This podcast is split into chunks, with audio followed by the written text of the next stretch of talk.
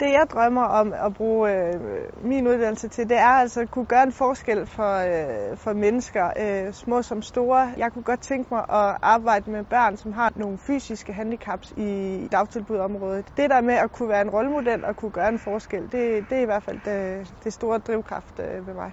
Jeg får øh, skole, skole og sport til at hænge sammen ved, øh, og have en god dialog med mine træner og med øh, skolen om diverse stævner og, øh, og træningsaktiviteter.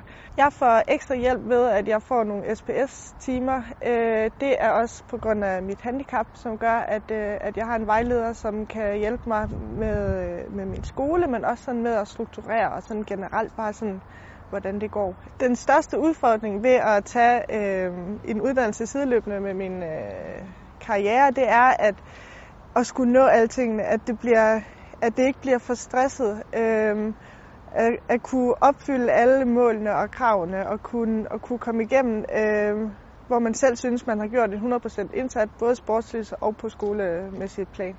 De fleksible vilkår, jeg får øh, ved min uddannelse, det er, at jeg får øh, kan få strukket mine eksamener ved, at jeg kan få dem øh, omplaceret i forhold til, hvis jeg har et, øh, et stævne eller mesterskab. Øh, jeg har fået ekstra tid til nogle skriftlige eksamener, øh, og så er de gode til at hjælpe mig med, hvis, øh, hvis der er noget, der kommer i vejen, at, øh, at det ikke skal stresse mig for meget.